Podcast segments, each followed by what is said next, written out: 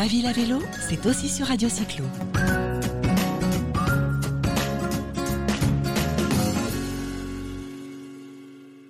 Bonjour, vous êtes bien sur Radio Cyclo. Émission aujourd'hui proposée et animée par Cécile Choubaïev. Nous allons aujourd'hui nous intéresser à la data, c'est-à-dire à la donnée que l'on peut collecter sur les services de mobilité. Notre invité aujourd'hui est Julien Chamoussi, président de Fluctuo. Fluctuo est une start-up de la mobilité intelligente qui va collecter, analyser les données pour permettre une meilleure compréhension de la mobilité partagée. Attention, chers auditeurs, je vous préviens, cette interview ne concerne aujourd'hui pas que le vélo, mais la mobilité dans son ensemble. Nous allons donc également parler de trottinettes, de scooters, de transports en commun. Bonjour Julien, je, donc, je vous présente Julien Chamusy de Fluctuo. Oui, bonjour. Donc je suis très heureuse de vous recevoir aujourd'hui pour Radio Cyclo. Euh, l'objectif de cet entretien aujourd'hui est justement de, nous présenter euh, euh, Fluctuo, son évolution, comment vous êtes structuré et puis ce que vous faites aujourd'hui, c'est-à-dire, enfin vous allez nous expliquer comment vous travaillez avec les collectivités, les autorités de transport public euh, et les opérateurs, puisque vous évoluez dans la mobilité, bien entendu, on, a, on vous connaît tous plus ou moins. Euh, et puis, on fera dans un deuxième temps une présentation de votre réflexion par rapport au sujet qui intéresse beaucoup les Parisiens aujourd'hui, qui est justement l'analyse des données sur la mobilité avec l'impact de la grève. Voilà, donc je vous laisse vous présenter Fluctuo et nous expliquer un peu comment vous travaillez, comment vous avez évolué. Alors Fluctuo, c'est une société assez récente puisqu'elle a été créée au mois de juin 2019, donc elle a à peine un an. Euh, cela dit, les, quatre associés qui sont euh, mis ensemble pour créer Fluctuo euh, avaient une très bonne expertise du marché de la mobilité partagée et de la mobilité urbaine. Et donc, malgré notre relative jeunesse, on peut se targuer d'avoir une certaine expertise du sujet. Alors Fluctuo fait ce qu'on appelle de la mobility intelligence. Alors désolé pour l'anglicisme, mais Mobility Intelligence avec le mot intelligence dans le sens anglais qui veut à la fois dire intelligence, mais qui veut aussi dire un petit peu renseignement ou espionnage. Ce qu'on fait, c'est qu'on va aller chercher des informations sur tous les services de mobilité partagée, que ce soit du vélo, de la trottinette, du scooter ou de la voiture. En tout cas, on va chercher de l'information sur ces services à Paris, en France, mais dans toute l'Europe en fait. Aujourd'hui, on couvre une cinquantaine de villes européennes. Et l'idée, c'est finalement cette donnée qu'on va aller chercher, on va la travailler pour la faire parler et permettre à nos clients de disposer d'une information fiable, exhaustive, à jour, pour leur permettre de comprendre ce qui est en train de se passer sur ce marché de la mobilité partagée. Donc on va chercher ces infos, on les travaille et ensuite on les restitue à nos clients pour leur permettre de bien comprendre ce qui est en train de se passer sur le marché de la mobilité partagée. Alors, vous présentez également votre solution comme euh, une solution innovante, bien entendu, on comprend dans le cadre du concept, mais euh, est-ce quel type d'innovation, du coup, euh, présentez-vous à, vos, à, vos, à vos clients? Bah, Alors, au-delà d'une innovation, la problématique aujourd'hui de ces clients, c'est qu'ils sont un peu dépassés par la vitesse à laquelle se développe le marché. Mmh. la mobilité partagée, ça a démarré il y a une quinzaine d'années avec des services type Vélib, alors même si Vélib n'est pas le premier service de ce type-là, mais c'était probablement le plus connu, ça date de 2007. Donc euh, il y avait quelques initiatives avant à Lyon dans d'autres villes euh, en Europe, mais grosso modo on peut dire que c'est euh, fin des années 2000 que ça, a commencé à se développer. C'était surtout des initiatives émanant d'autorités publiques, d'agglomérations, de, de, villes, d'autorités organisatrices. C'est elles qui finançaient le développement de ces services, soit en direct, soit via des contrats qu'ils avaient avec des afficheurs comme JC de Clear Channel. En tout cas, les, les autorités étaient à la manœuvre. Ce qu'on voit depuis 3-4 ans maintenant, c'est que finalement le marché s'est considérablement euh, ouvert aux investissements privés. Et donc vous avez beaucoup de sociétés euh, américaines, européennes, qui ont levé des fonds pour déployer des services de mobilité partagée. Et ils le font sans coordination spécifique, ou en tout cas sans rentrer dans le cahier des charges, ou dans le cadre, sans être dans le cadre d'un appel d'offres de la part de mairies ou d'agglomérations. Donc tous ces services qu'on va arriver, euh, les trottinettes de Lime, de Bird, les vélos de Jump, les vélos de Mobike, les scooters de City Scoot. Tout ça, c'est des initiatives privées qui sont faites grosso modo sans forcément avoir un, sans être dans un cadre légal ou en tout cas dans le cadre d'un appel d'offres. Et tout ça va très vite. dans tous les sens. C'est-à-dire qu'il y a beaucoup d'argent qui est quand même en jeu, beaucoup de levées de fonds. Il y a des rachats d'entreprises, il y a des sociétés américaines qui se lancent en France, il y a des sociétés françaises qui se lancent à l'étranger. Euh, vous avez aussi pas mal d'acteurs asiatiques, notamment indiens, qui ont des, des, visées sur le marché européen. Il y a des sociétés qui sont rachetées, il y a des sociétés qui ferment. Tout, euh, dans cette industrie, je dirais que les mois euh, sont des, sont des années. Où... Vous, les avez vus apparaître puis disparaître. On en a vu certains apparaître et disparaître aussi secs, c'est vrai. Et du coup, pour essayer de s'y retrouver dans ce marché, il était important d'essayer de concentrer dans un outil, ou en tout cas dans une solution, des données à jour, fiables, exhaustives, qui permettent de comprendre un petit peu l'étendue de l'ensemble de ce marché. Donc, la première innovation, je dirais, c'est pas forcément une innovation, mais c'est le fait de se dire comment, comment est-ce qu'on peut aller trouver de l'info à la fois sur les vélos, sur les scooters, sur les voitures, sur les trottinettes, et comment on peut la traiter pour donner aux, pour donner aux gens qui sont intéressés une vision globale du marché. Voilà, c'est ce qu'on fait. Alors ensuite, l'innovation, elle est dans la faison dont on collecte la data et la façon dont on la travaille. C'est-à-dire qu'on va en fait aller chercher des infos uniquement sur les véhicules, on ne s'intéresse pas aux usagers eux-mêmes, notamment pour des questions de respect de la vie privée, de RGPD, ça serait un petit peu compliqué. Donc en fait, ce qu'on fait, c'est qu'on fait des photos des véhicules qui sont disponibles euh, dans nos villes, à Paris, à Berlin, à Madrid, et euh, ensuite on va appliquer des algorithmes qui vont nous permettre de transformer cette donnée relativement brute en données, je dirais, plus raffinées, qui sont, euh, par exemple, combien y a-t-il de véhicules, à quel moment sont-ils utilisés, pour faire quel type de trajet, euh, de quel quartier à quel quartier, quelles sont les parts de marché entre opérateurs, quels sont les quartiers dans lesquels la densité de véhicules est la plus importante. Voilà. Et alors, par exemple, je prends juste l'exemple de Smooth, par exemple, qui souhaiterait effectivement obtenir ces données pour mieux gérer son, son service. Euh, il sait qu'il intègre votre, votre solution. Du coup, vous avez accès à ces données. Vous pouvez tout à fait, euh, dans le cadre d'un partenariat avec la ville de Paris, euh, également utiliser ces données. Est-ce que tout ça s'est négocié par contre avec Smooth ou comment vous procédez? Alors, je dirais qu'historiquement, et comme toute start-up qui se respecte, on a commencé par faire ça un petit peu en mode, je veux dire, cowboy, quoi. C'est-à-dire qu'on a d'abord été chercher la donnée, celle qui était disponible. Alors, une partie de la donnée est disponible sous forme de flux open data, c'est-à-dire par exemple les données de Smovengo aujourd'hui, où la plupart des données des vélos en libre service de JC2Co sont accessibles à travers un flux open data qui est disponible. Voilà. Alors, est-ce qu'il est intéressant, pas intéressant? Est-ce qu'on pourrait l'enrichir? C'est notre question, mais il, se trouve qu'il existe ce flux.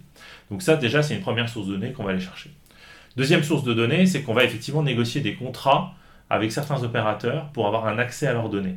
Donc ils vont nous ouvrir une API spécifique et ça va nous permettre d'aller chercher de l'info. Dans ces cas-là, euh, il y a un accord avec eux sur ce qu'on peut faire et ne pas faire avec la donnée qu'ils vont nous donner. Et le troisième cas, et c'est là où je, reviens sur un peu l'image du cowboy, c'est que euh, on a aussi euh, très clairement aujourd'hui, on va chercher de la donnée sur des applications mobiles de certains opérateurs de mobilité avec lesquels on n'a pas d'accord spécifique. On va chercher cette donnée. Encore une fois, on ne va pas chercher de la donnée sur les utilisateurs eux-mêmes. On n'a pas accès leur compte, on n'a pas accès aux trajets qu'ils font, à leurs infos de facturation, ça c'est absolument hors de question qu'on rentre là-dedans. Ce qu'on fait en fait tout simplement, c'est qu'on va faire une, photo quelque part, une capture d'écran de, euh, des véhicules qui sont disponibles. Tous ces opérateurs ont des applications mobiles et quand vous les ouvrez, la première chose sur laquelle vous tombez, c'est généralement une carte géolocalisée qui vous montre autour de vous quels sont les véhicules disponibles. Et eh ben, l'info qu'on va chercher, c'est ça en fait. Euh, finalement, pour euh, les trottinettes électriques, c'était très important puisque les trottinettes à l'époque ne, déclaraient pas finalement leur flotte euh, à la mairie de Paris. Et aujourd'hui, finalement, vous, vous aviez un, un œil, un regard sur la, taille de leur flotte, j'imagine. C'est vrai, c'est vrai. alors, on ne fait pas ça pour faire la police non plus, c'est pas notre rôle.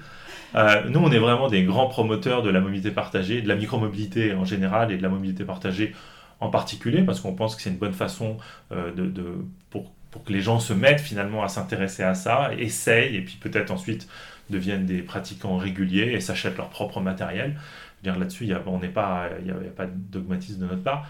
Voilà, nous, on, veut aller dans le sens du marché, et le sens du marché, c'est de montrer finalement aux acteurs publics, aux, gens, euh, aux villes, aux agglomérations, aux, euh, législateurs, mais également aux investisseurs privés, euh, les banques, les fonds d'investissement qui, se pose des questions sur ce marché. Notre, métier, c'est de montrer dans quelle, quelle, est la direction, quelle est la dynamique de ce marché.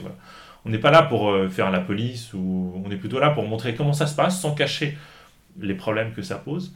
mais, vous êtes nécessairement la transparence des, des opérateurs euh, de trottinette. Oui, oui, on est la transparence. Alors, euh, on est la transparence.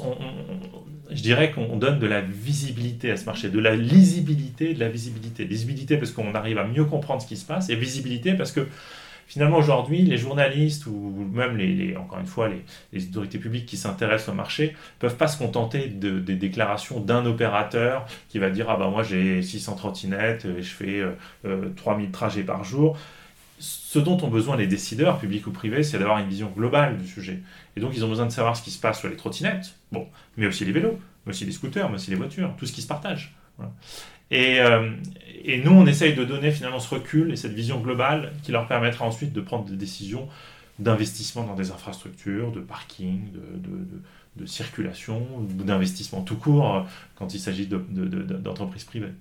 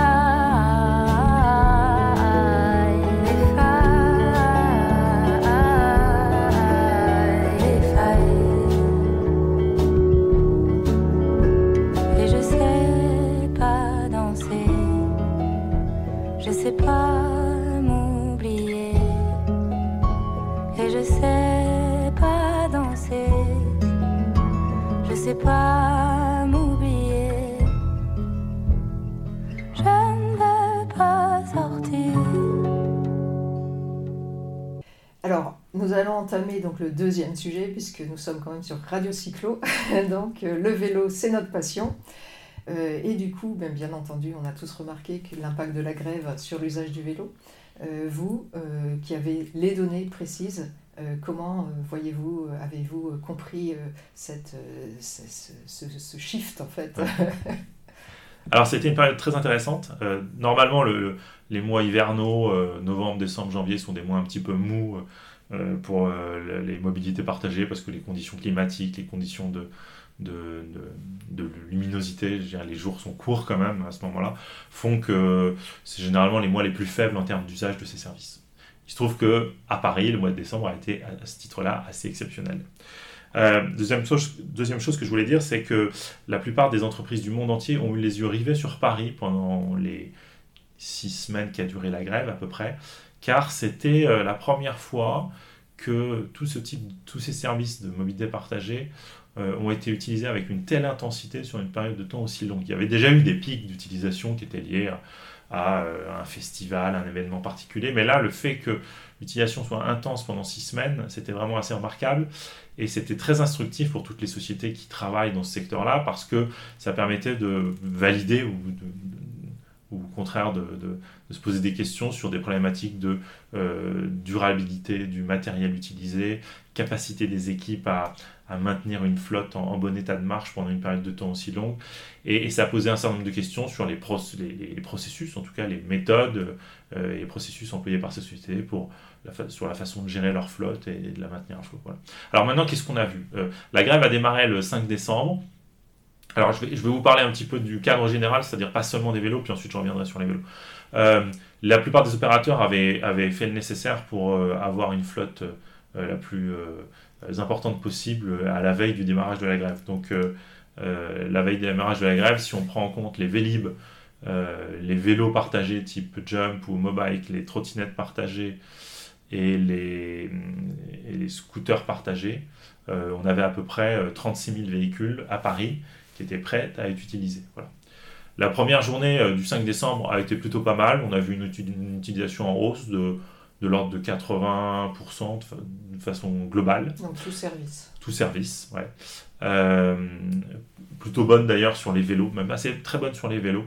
Euh, mais on s'est rendu compte que finalement, c'était que la première journée, et, pour ceux qui étaient à Paris ce jour-là, la plupart des Parisiens étaient restés chez eux, ou la plupart des Franciliens étaient restés chez eux, ils avaient posé un jour de RTT ou de congé, où ils avaient négocié du télétravail, et les rues de Paris étaient assez vides d'ailleurs, et, euh, les transports en commun, ceux qui fonctionnaient, étaient assez vides. Donc la ligne 1, la ligne 14, tout ça était assez vide.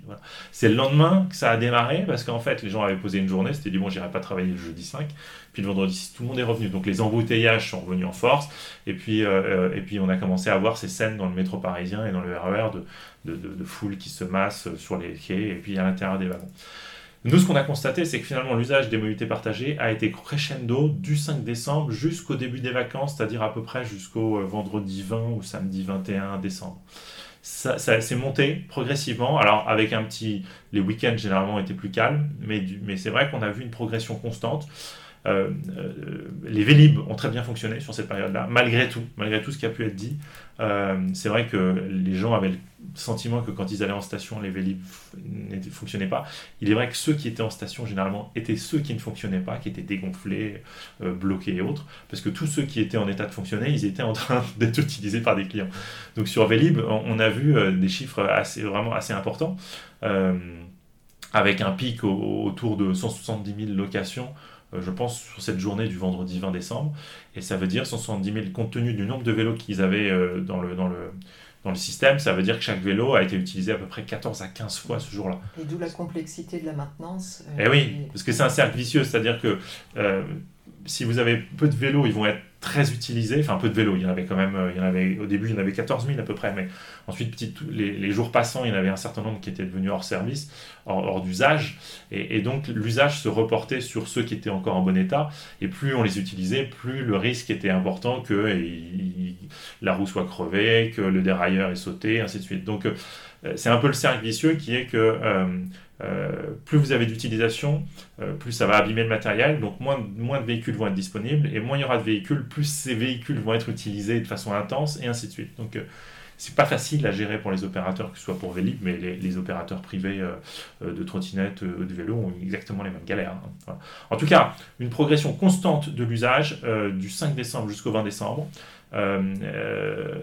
avec simultanément une baisse du nombre de véhicules disponibles pour les raisons que je viens d'évoquer, ce qui est que l'utilisation intense euh, des services a eu des effets, euh, je dirais, euh, mathématiques sur le nombre de véhicules disponibles. Il y a eu de la casse, il y a eu aussi de la, on va appeler ça de la semi-privatisation, c'est-à-dire des gens qui ont tendance à, mettre le, vélo ou la trottinette à l'intérieur de leur appart ou à l'intérieur de leur cours d'immeuble pour être sûr de pouvoir s'en servir le lendemain. Le problème, c'est que dans ces cas-là, il ne devient plus utilisable pour les autres utilisateurs. Et puis, euh, comme la plupart sont des véhicules électriques, euh, si les, les, personnes en charge du rechargement ou du changement des batteries ne peuvent pas accéder au véhicule parce qu'il a été semi-privatisé, qu'il est, il est derrière une porte cochère ou ainsi de suite, euh, on a ces problématiques-là que la, flotte peut pas être rechargée, les véhicules ne peuvent pas être rechargés. Voilà. Et puis on a vu aussi les véhicules se dispatchaient aux, portes de Paris, c'est-à-dire que la plupart de ces services, alors Vélib un petit peu différent, mais la plupart des autres services de vélos, de trottinettes ou de scooters partagés ont des zones d'opération qui sont bien fixes, et c'est-à-dire que bien délimitées, c'est-à-dire que si vous voulez rendre, utiliser ou, ou parquer un véhicule en dehors de la zone, c'est absolument normalement c'est impossible. C'est-à-dire vous avez une amende ou une pénalité, ou même on vous laisse pas le faire. Bon, donc ce, qu'on voit en fait, c'est que les, gens qui habitaient notamment en banlieue ont utilisé ces véhicules pour aller jusqu'au. Généralement, c'est le périph, hein, jusqu'au périph. Ils ont rendu leur vélo, leur trottinette à cet endroit-là. Et ils ont continué à pied ou autrement. Et du coup, on, a vu quand même un, éclatement, en tout cas, de, la, position de tous ces véhicules sur l'ensemble de Paris, et notamment euh, le long du périph', à la lisière de Paris. Euh, pendant ces 15 jours. Et, du coup, ça pose des problèmes, encore une fois, aux équipes qui sont en charge de la maintenance, parce que ça veut dire qu'il faut aller chercher plus loin. Et n'oubliez pas que la plupart des sociétés qui font ça font de la maintenance. Alors certains le font avec des vélos cargo, mais un grand nombre le font quand même avec des, des, vannes, des, des petites, camionnettes. Or, la circulation à Paris était, étant ce qu'elle était à cette période-là, euh, ils avaient eux aussi des problèmes pour se déplacer, pour accéder aux véhicules, pour changer les batteries, pour les réparer, pour changer la roue. Donc euh, oui, on a vu simultanément donc une augmentation. Alors c'est pas le cas de Smovengo. Hein. Alors Smovengo avait, avait c'est là qu'on voit aussi un peu la résilience d'un service avec station versus un service en, sans station, c'est-à-dire dit en free floating. étant l'opérateur de gestion. Smovengo est l'opérateur de Vélib. Ouais. Alors euh, les euh, Smovengo exploite aujourd'hui une flotte de vélos mécaniques et de vélos électriques. Euh, je dirais qu'aujourd'hui, on doit être sur un 60% de véhicules mécaniques et 40% électriques, je pense, quelque chose comme ça. Euh, et les véhicules électriques ont cette problématique de rechargement de la batterie. Ils étaient bien utilisés, voilà. Euh, sauf que chez Smovengo, le rechargement se fait en station. Donc la problématique de changement de batterie n'existe pas. Enfin, il faut parfois la changer parce qu'elle a été usée, mais, mais mais pas dans les, dans les proportions que les opérateurs de vélos électriques en free floating connaissent. La maintenance se fait avec Vélogique la, la, maintenance se fait en partie sur place et en partie en atelier, si je ne dis pas de bêtises. Mais la plupart des opérateurs font ça aussi, c'est-à-dire que les réparations mineures sont faites sur place. Euh, ils ont des équipes mobiles avec des vélos cargo qui peuvent intervenir. Et puis les réparations un peu plus lourdes sont faites en, atelier. Mais, et les ateliers sont en banlieue. Bon, pour la plupart, les ateliers sont en banlieue. Donc pour y aller, pour y revenir, euh, c'est compliqué. Mm. Voilà, donc je dirais que sur la, période de trois semaines entre le 5 décembre et le 20 décembre, on a vraiment eu euh, un aperçu de, ce que pouvait être un usage massif de la mobilité partagée à Paris. Mais on avait aussi les limites de l'exercice, c'est-à-dire que aucun des opérateurs, que ce soit Smovengo ou, les autres, euh, n'était capable de, de, maintenir à niveau euh, sa flotte de véhicules euh, sur le long terme, en tout cas euh, sur une période de trois semaines. L'usage était trop intense. justement, imaginons que ces opérateurs un jour soient prêts euh, à maintenir un service de très haute qualité. Vous avez l'impression que les Parisiens aujourd'hui, ou bon, les, franciliens même qui viennent sur Paris, seraient prêts finalement à, à faire, à faire le pas et à utiliser davantage toutes ces mobilités et le vélo pour laisser chez soi sa voiture euh, donc là, je pense que la grève a été un peu une prise de conscience aussi. Est-ce que vous croyez que ça peut s'installer sur la durée? Alors en tant que citoyen, je le souhaite vivement. Euh, maintenant, en tant qu'observateur du marché, je pense que euh, ces périodes de grève sont toujours des périodes un petit peu hors normes, mais elles permettent de mettre en lumière des phénomènes et finalement permettre aussi à des gens d'essayer, de tester des modes de déplacement qu'ils n'avaient jamais utilisés avant et, parfois tester, c'est l'adopter. Alors, ce qu'on a constaté, c'est que par exemple, sur l'usage des trottinettes, qui est un, véhicule de déplacement euh, assez décrié, euh, euh, notamment par les, fans de vélo qui, trouvent le côté un peu gadget. Bon, si on regarde ce qui se passait cet été à Paris avec les trottinettes, on constatait que l'usage avait lieu surtout l'après-midi, entre 14h et 18h. Surtout les jours où il faisait beau d'ailleurs, et puis, et puis un pic d'utilisation le week-end plutôt samedi et dimanche. Euh, pendant les grèves, si on regarde l'usage, on a vu qu'il y avait des pics d'utilisation de ces modes des trottinettes entre 8h et 10h du matin et entre 17h et 19h le soir. on peut logiquement conclure que ça a été utilisé dans un, mode de déplacement, effectivement, entre le domicile, euh, enfin, pour se rendre sur, sur un, lieu de travail, pour se rendre euh, dans un lycée ou dans un lieu d'études, pour rentrer chez soi. Voilà. Donc ça, c'est intéressant, euh, parce qu'il y a vraiment un contraste très fort. On n'avait jamais vu ce pic d'utilisation sur les trottinettes le matin ou en fin de journée. Euh, avant ça, on l'a vu pendant les grèves. Et ce qu'on voit sur février, c'est que, alors évidemment, l'usage a baissé, mais on reste, on, voit toujours une, je dirais, quand on regarde le les, heures d'utilisation du service, on voit toujours euh, une surreprésentation des usages du matin. Euh, voilà, donc euh, il semble qu'il y ait quand même quelque chose qui soit inscrit. Euh, la même chose pour les vélos aussi, d'ailleurs, les vélos en libre service. Alors, les Vélib sont traditionnellement déjà beaucoup utilisés pour faire des, trajets euh, du matin et du soir. Euh, les vélos, je dirais, en free floating, qui sont ceux de Mobike ou de Jump, les témoins, ils étaient plus visiblement utilisés dans un usage touristique, et là, on les a vu beaucoup utilisés dans un usage de. Ils sont un petit peu plus chers aussi. Oui, alors ils sont plus chers, bien sûr. C'est difficile de comparer. Euh, les deux services. Il y a pas, il y a, c'est, vrai, euh, pour le prix de, de deux courses d'une demi-heure sur un vélo en free floating, vous payez un abonnement d'un mois euh, à Vélib. ça, c'est clair. Mais parce que l'abonnement à Vélib est subventionné, mmh. très largement subventionné par, par les mairies qui se sont réunies au sein du syndicat Vélib Métropole.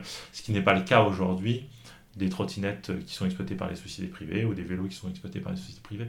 C'est une question qu'on pourrait se poser d'ailleurs. Aujourd'hui, euh, le, transport en commun est très très très largement subventionné, que ce soit par les entreprises qui payent, euh, les entreprises présentes en Ile-de-France qui payent euh, une, part importante des dépenses, par, par les impôts et les taxes. Vélib est subventionné, le covoiturage est subventionné. On pourrait se poser la question de la subvention de, des acteurs qui opèrent des flottes. Alors, comme ça, euh, en tant que citoyen, je me dis bon, mais pourquoi donner de l'argent à des sociétés américaines qui ont, levé, des millions de dollars euh, pour faire ça Mais, mais c'est vrai, mais après tout, si ça permet de fluidifier mmh. les déplacements en ville, si ça permet de convertir des gens à l'usage de, mobilité douce, euh, et pourquoi pas? Alors, euh, moi, je comprends tout à fait ce que vous dites, mais aujourd'hui, c'est un petit peu l'inverse qui se produit. C'est-à-dire que l'appel d'offres sur Marseille, finalement, ceux qui ont remporté l'appel d'offres, bah, c'est ceux qui ont sorti le plus de, cash euh, à, payer la, mairie. C'est un petit peu ce qui s'est passé.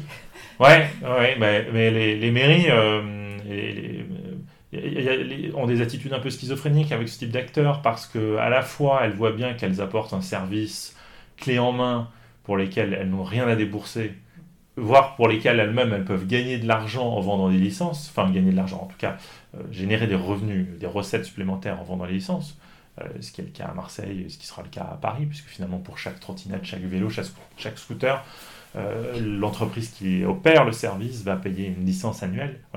Donc les mairies sont, ont, cette, cette, attitude un petit peu schizophrénique, ambivalente, qui est d'un côté de dire bon bah pourquoi pas les accueillir Et puis de l'autre, finalement, il y a des problématiques de, euh, vouloir mettre un certain nombre de règles, ce qui est normal, hein, euh, euh, sur l'utilisation de ces services, sur sa répartition géographique. Mais il y a un moment, voilà, soit on est dans le cadre d'un service public avec une DSP, et puis dans ces cas-là, la mairie ou l'autorité de transport va financer tout ou partie du service et va pouvoir imposer un cadre.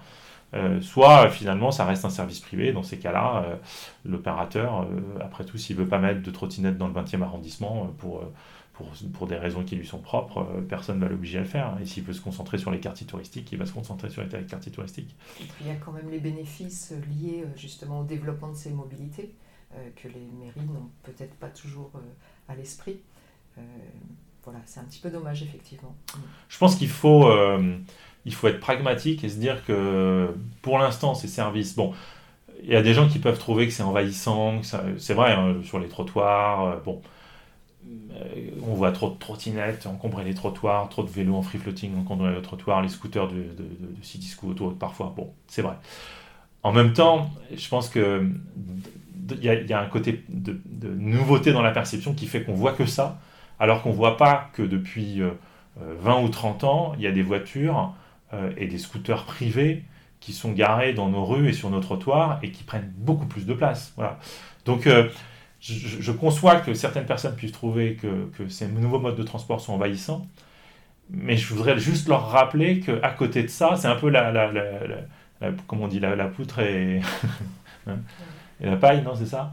Euh, À côté de ça, il y, a, des véhicules individuels qui sont là depuis des dizaines d'années. On, s'est habitué à les voir, donc on, quelque part, on se pose plus de questions sur est-ce que c'est normal d'avoir finalement des voitures garées en bas de chez moi, d'avoir des scooters garés en bas de chez moi? Et, on s'offusque pour ces nouveaux services qui sont quand même partagés, c'est-à-dire qu'ils vont être utilisés par plusieurs personnes toute la journée.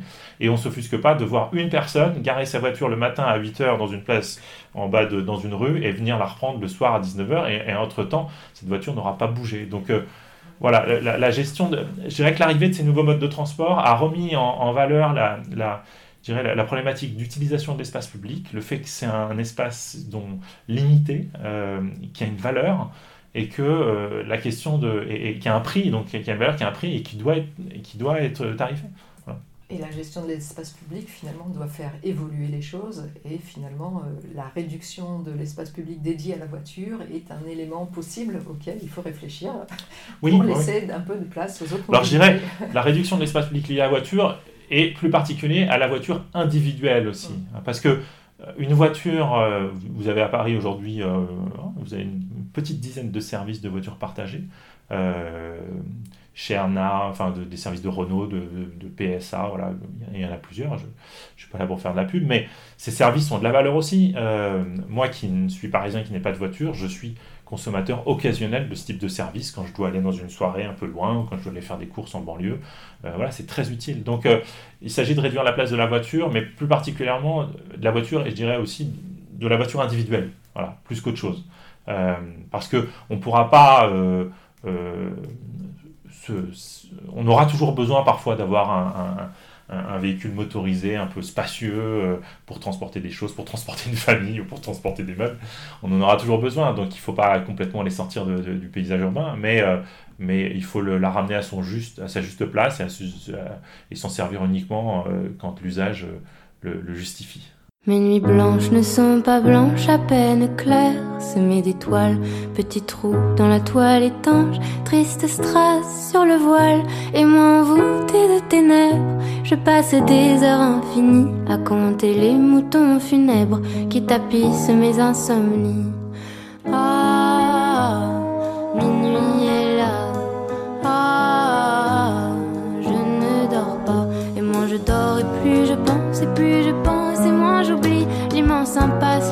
immense qui s'étend au fond de mon lit. C'est inouï tout ce silence qu'il est cosmique cet ennui. Dois-je recourir à la science, anesthésier l'insomnie?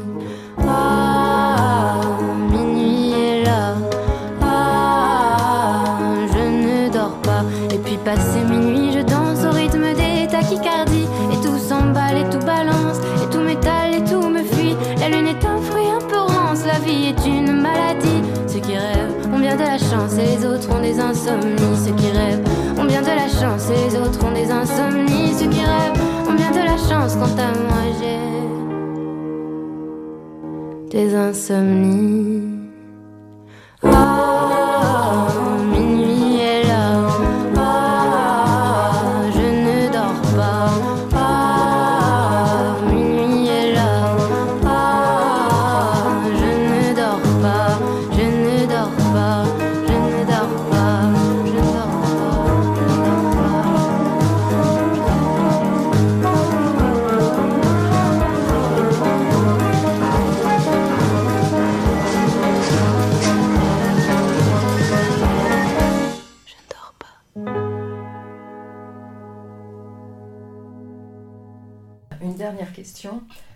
Propre au vélo. Euh, on a le vélo en libre service qui existe depuis un certain temps, le free floating qui est arrivé euh, récemment. Aujourd'hui, certaines personnes, la location longue durée également, hein, qui, qui est très intéressante euh, aussi pour certaines villes et qui mettent ça en place.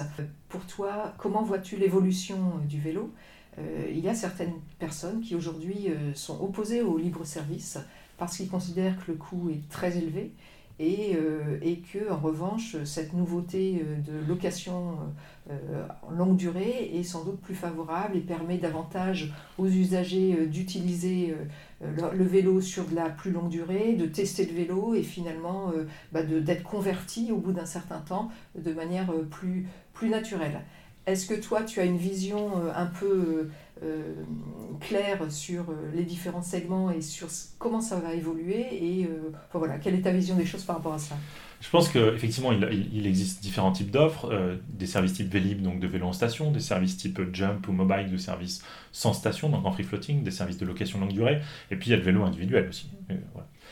Il faut pas, alors je vais utiliser un peu une expression de d'homme politique en campagne municipale, il ne faut pas opposer forcément ces, différentes solutions. Euh, pourquoi? Parce que euh, la façon dont on se sert d'un vélo en milieu urbain fait qu'on va parfois combiner ces différents modes. Moi, je m'explique, j'ai un vélo perso, je suis venu ce matin à Station F avec mon vélo personnel, euh, mais j'ai aussi un abonnement Vélib. Et, je me sers des deux en fait. Par exemple, quand il pleut très fort un matin, je vais avoir un peu la flemme de prendre mon vélo, donc je vais venir en, transport en commun. Puis le soir, s'il fait, il fait beau, ben, je vais prendre un Vélib. Donc, euh, et, finalement, je pense qu'il faut gérer, il faut savoir euh, promouvoir cette complémentarité entre les différents modes. L'un n'est pas exclusif de l'autre. Euh, j'utilise aussi d'ailleurs parfois des, trottinettes en free floating ou même des vélos en free floating pour, pour X raisons. il faut, il faut pas les opposer. Je pense que chacune a ses vertus. et il faut bien voir finalement que, bon, par exemple, la, location en longue durée d'un vélo, c'est intéressant, euh, mais ça ne résout pas le problème du parking, euh, qui à Paris est un problème quand même prégnant. C'est-à-dire que euh, l'intérêt du Vélib notamment, c'est que vous euh, vous, souciez pas de savoir si vous devez mettre un cadenas, si votre vélo va être volé. Bon, il y a du vol sur Vélib malheureusement, mais c'est pas au client, à l'usager de s'en. À partir du moment où il a, il a bien enclenché son vélo dans la bornette euh, et que ça, qu'il a entendu le petit bip, c'est plus son, son, problème en fait. Voilà. Or, euh, donc le, le, le, Vélib solutionne un peu ce côté, la crainte de, de voir son vélo voler, ainsi de suite. Vous, prenez le vélo dans une station, vous le remettez dans une station, et puis le lendemain, vous recommencez. Vous n'avez pas à rentrer votre vélo dans votre cours, de mettre un cadenas, de le laisser dehors en vous demandant est-ce qu'il sera encore là demain, ainsi de suite. Le vélo, du, le vélo en, location longue durée euh, a un coût euh, euh, qui est intéressant, mais finalement pas si compétitif. Hein, combien ça coûte Véligo aujourd'hui? C'est 40 euros par mois, je crois 40 euros par mois. 40 euros par mois. la possibilité de recevoir les 50% employeurs comme le D'accord, ok, donc 40 et 20 euros. Bah, un abonnement Vélib, ça coûte 6, euh, euh, entre 6 et 9 euros pour l'abonnement qui vous permet de prendre l'électrique. Donc, bon, je, pense que, je pense que les, les, les offres sont, sont, complémentaires. Quand je disais coûte cher, c'est à la collectivité. oui, ah. oui mais alors encore une fois, ouais, alors effectivement, alors on dit souvent qu'un Vélib, ça coûte 4000 euros. Mais en fait, ce qu'il faut comprendre, c'est qu'il ne faut, pas, il faut pas se dire à 4000 euros, je pourrais aller acheter 10 vélos chez Decathlon, parce que ça n'a rien à voir. Euh, ce qu'on ce qu'on paye quand on, utilise le service Vélib, c'est un service, c'est pas un vélo. Et donc, je reviens sur ce que je disais tout à l'heure, c'est aussi le fait d'avoir des, des, stations euh, qui permettent de bloquer le vélo, de le sécuriser. Euh, voilà, donc il ne faut pas du tout raisonner comme ça. le Vélib, il est utilisé en période normale, il est utilisé 6 à 7 fois par jour. si vous faites le calcul, en fait, par rapport à un vélo individuel qui serait utilisé seulement deux fois par jour, le matin et le soir, euh, le, coût économique du trajet est tout à fait euh, assez intéressant finalement sur Vélib. Donc il faut pas. Euh, on pourrait peut-être essayer de faire moins cher, mais sans rentrer dans les détails, ça a été un petit peu aussi toute la question autour de l'appel d'offres pour le renouvellement du, du, Vélib. Il y, avait, il y avait le sortant JC Deco qui avait une offre, il y a un nouvel entrant Momengo qui arrivait avec une nouvelle offre. Qui était mieux disante, je crois, en termes de, coût et d'utilisation. Bon, on se rend compte que à travers la, complexité à mettre en place le service Movengo à Paris, on se rend compte que c'est pas aussi simple que ça et que finalement ce service il a, un coût incompressible. Il faut, il faut des équipes pour aller euh, euh, faire de la régulation, pour aller faire de la réparation euh, et, et, voilà. Donc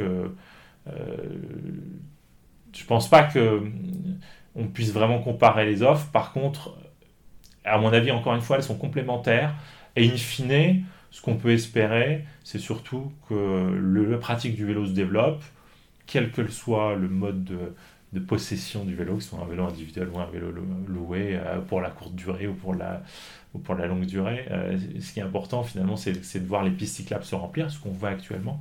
Et, se développer. Hein, et, puis et en avoir de plus en plus. Et puis c'est comme ça finalement, c'est comme ça qu'on va, qu'on va aller vers une ville plus agréable à vivre pour tout le monde. Et, ça, est-ce que ça, vaut bien euh, finalement le, les 40 millions que coûte Vélib par an, ou je ne sais pas combien coûte Véligo par an à, Île-de-France Mobilité, mais euh, ça n'a pas de prix. Et, encore une fois, euh, combien coûte la réfection du bitume et de l'asphalte qu'on doit faire tous les ans parce qu'on parce des véhicules lourds comme des SUV ou des gros camions de livraison traversent Paris d'est en ouest et de nord au sud. dire, faut pas non plus, faut garder euh, les choses en perspective, euh, je pense que le coût du développement des mobilités douces est bien inférieur à celui de l'entretien du réseau routier abîmé par le passage des camions et des voitures. Très bien, bah, écoutez, merci beaucoup. Et puis, euh, On espère que Fluctuo saura présenter toutes ces, données pour convaincre aussi toutes les autorités hein, de développer ces nouveaux modes. Exactement. On est là pour ça, pour convaincre à la fois les acteurs privés et les acteurs publics de miser sur ces mobilités euh, sur, sur, ces micro-mobilités et, d'investir, que ce soit dans une logique financière euh, pour les entreprises privées ou dans une logique de construction d'infrastructures pour les acteurs publics. Très bien. Merci beaucoup. Merci, bonne journée.